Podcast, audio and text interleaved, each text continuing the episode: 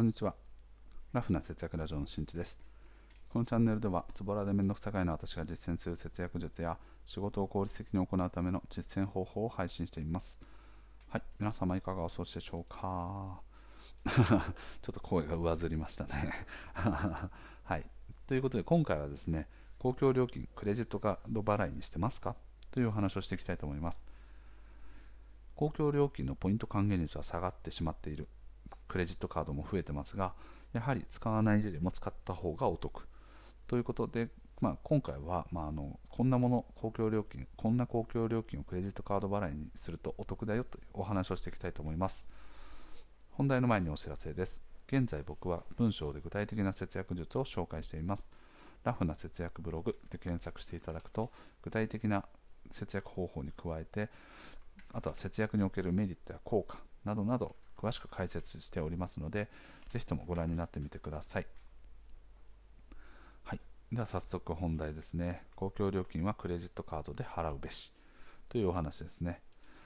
皆さんね、公共料金、どこまでをクレジットカード払いにしてますか？まあ、どこまでといってもね、あのパッと言える、ね、数なのか、そうでないのか、もう多すぎてね、あのそもそもみたいな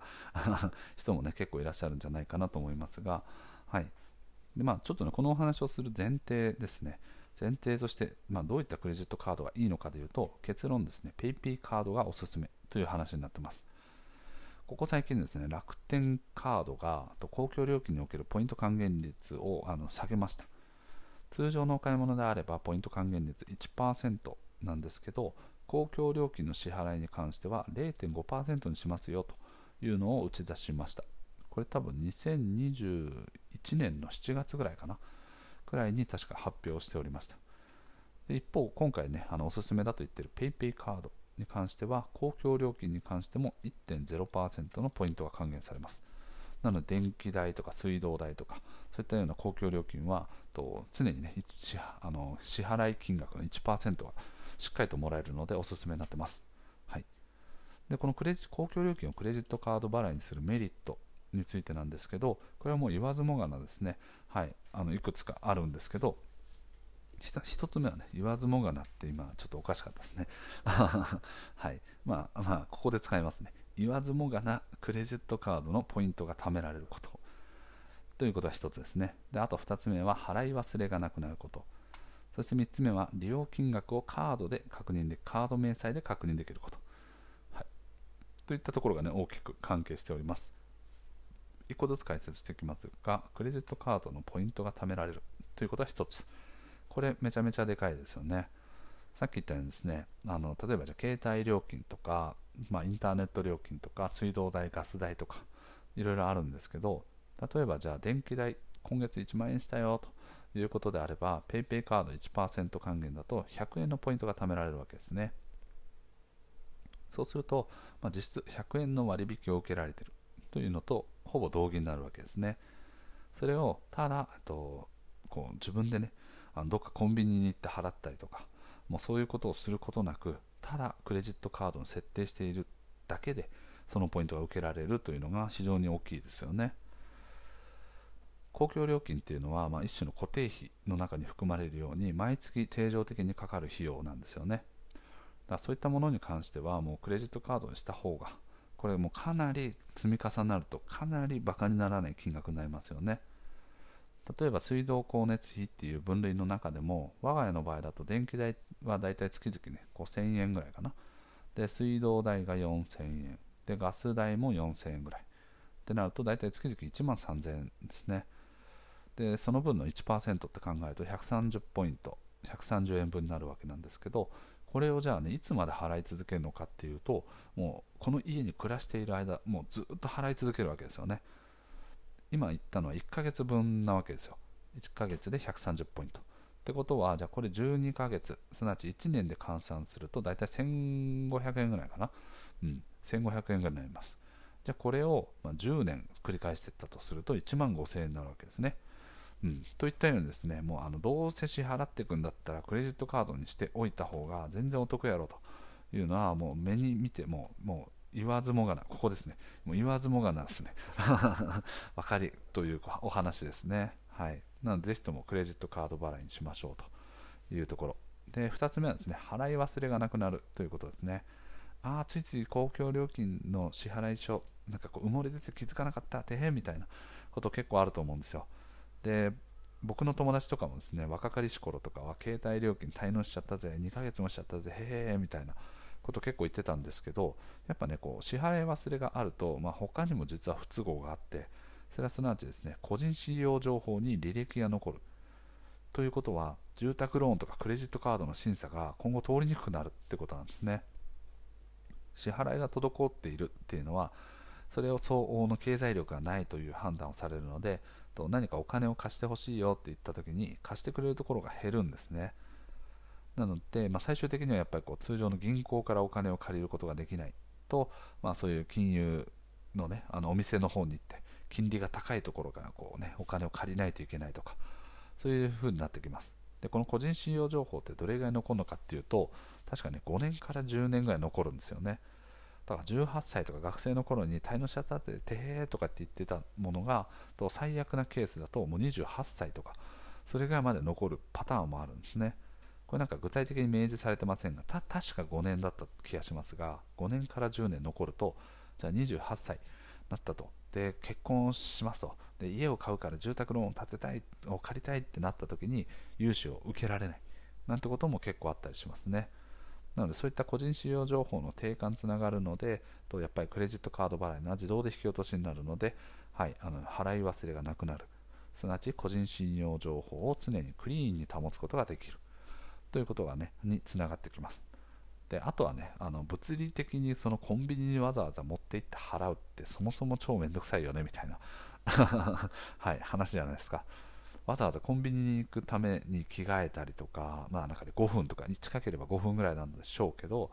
誰かと話さないといけないとかコンビニに行ったことによって余計なものを買っちゃったとかそういったことにつながるのでもうそんなものはねあそんなもののために5分も10分も時間をねかけてるのはもったいないのでそもそも自動化しちゃいましょうという形でございます。そして3つ目利用金額をカード明細で確認できること。ついつい公共料金の支払いってなんかあの支払い用のねこう紙みたいなものとかがあと手元にあの領収書みたいな感じで残ると思うんですけどもうあんなのね残しておくとか保管するのとかすごいめんどくさいじゃないですか。なのであればもうカードで、まあ、支払いをすれば国民年金保険とかそういったものをねカードの明細で残るのであ払ってる払ってるとかいくら払ったんだっけっていうのを再び振り返ることができます。なのでそういった領収書とかをまとめて保管するとかそういったような手間がかからないのとそれをそもそもねあの確保保管していくためのスペースとかもいらないので、はい、あの非常にこう家の中もきれいに保てるんじゃないかなと思います特に家計簿つけられてる方とかだといつ支払ったかとかっていうのがつい忘れちゃう時があるので、はい、そういった時にはとクレジットカードのアプリとかを見ればもう一目瞭然ということで管理も非常にしやすくなっております。はいはい、というのが、ね、大きなメリットですね。で、まあ、あのおすすめのクレジットカードは PayPay カードという話で、ポイント還元率が高いこと、そして年会費が無料であること、この点は非常にあの評価する対象になってます。その他にも、まあ、リクルートカードとかね、いろいろありますが、と日常的にその貯めたポイントの使いやすさ、利便性みたいなものも考えていくと、やっぱりトータル的に PayPay カードがいいなというふうに思いました。でじゃあ皆さんのですね公共料金をじゃああのクレジットカード払いにしましょうよと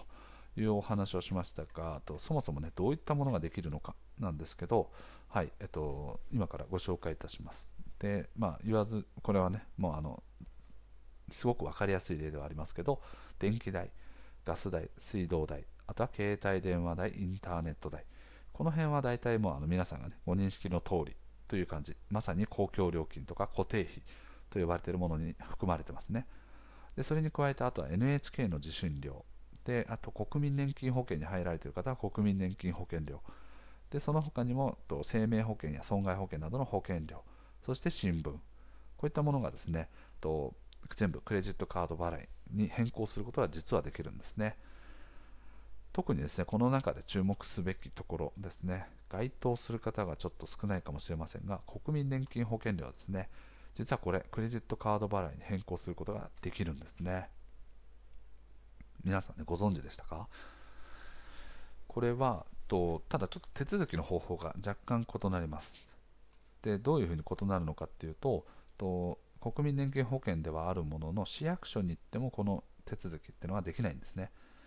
で市役所ではなくて、まあ、その名の通りですね年金事務所の方で手続きをしてください。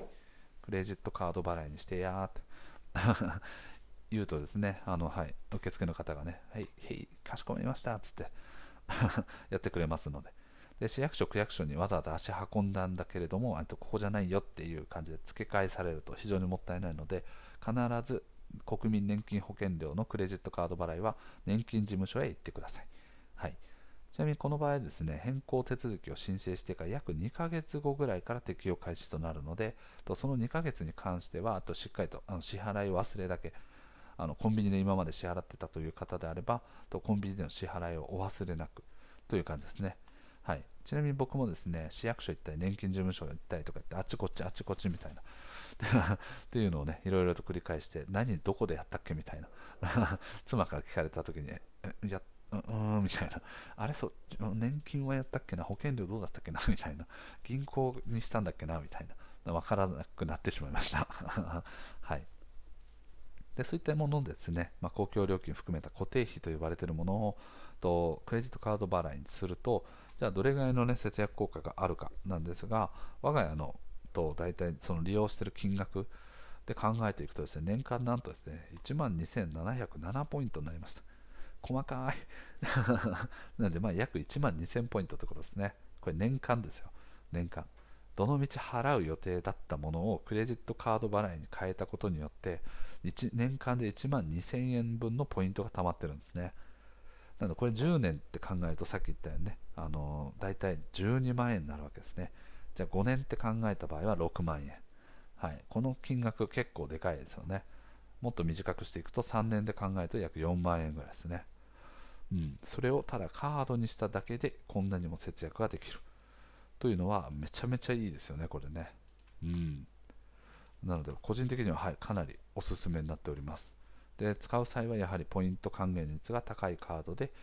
あの維持費がかからない。すなわち年会費ですね。年会費が永年無料である PayPay カードなどを使うと非常に効率的にお金が貯められるのでぜひやってみてください。はい。ということで今回のお話は以上です。最後まで聞いてくれてありがとう。また聞いてね。バイバーイ。